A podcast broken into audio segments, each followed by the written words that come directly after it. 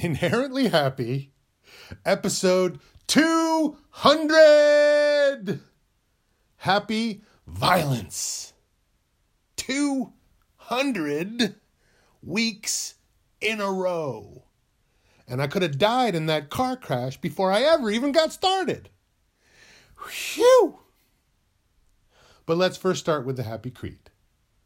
We believe in happy, in balance and growth, of being mindful and grateful, compassionate and understanding. Yowza ha ha, my happy friends. So, yes, there is violence in the world, and not just hurricanes and cattle stampedes, but human to human aggression. We can pretend there isn't, but that doesn't help. We can choose not to engage in it, but not spreading it is not the same as reducing it. Everything has a place, they say. So, what place does violence have? To teach a lesson? To punish? To fight back? If there must be violence, then can it at least be handled responsibly? With reason, purpose, and a darn good justification? What method, mode, or form must it take? Is it enough to just warn against it through a cautionary tale?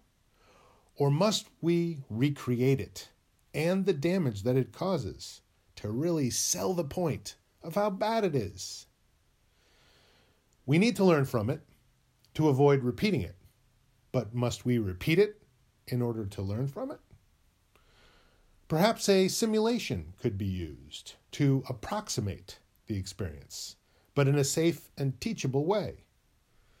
That way, training and preparation could be accomplished without danger of destruction, so that when it's game time, you'll be prepared, alive, and ready to go, and better able to find your way back after it's over. Can I just tell you about the time I got punched in the face by an angry man I just met? And what that moment taught me? Or must I punch you in the face or get him to do it for you to truly understand? And if I ever forget the lesson, must I get punched in the face again? Can't I just safely depict it? Portray the experience of getting punched in the face without actually resorting to an endless cycle of violent face punching? Can we comfortably relegate the portrayal of violence to the other side of the fourth wall? Why is there violence in movies? Because that's where it belongs. Better in there than out here with the rest of us. The more aggression we need to extract from society, then the more action we need to put into our fiction. But go too far in the fiction, and that can bleed back out here too, where people start breaking back in to retrieve it. It's still make believe. They're to teach how not to behave, not a how to guide for killing your neighbors.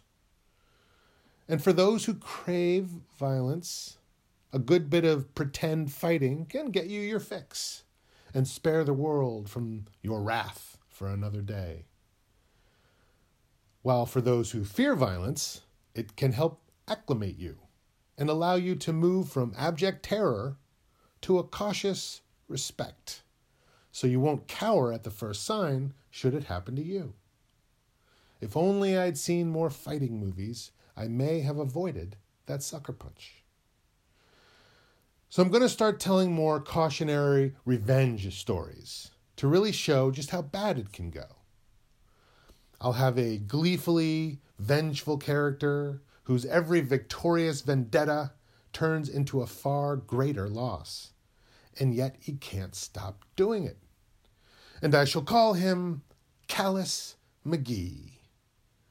So, starting in the next episode, I will couch my lessons and reminders in a world where Happy Jim and Callous McGee roam free. The one I'm trying not to turn into, and the one I aspire to be. I'll leave you to guess which is which. Yowza.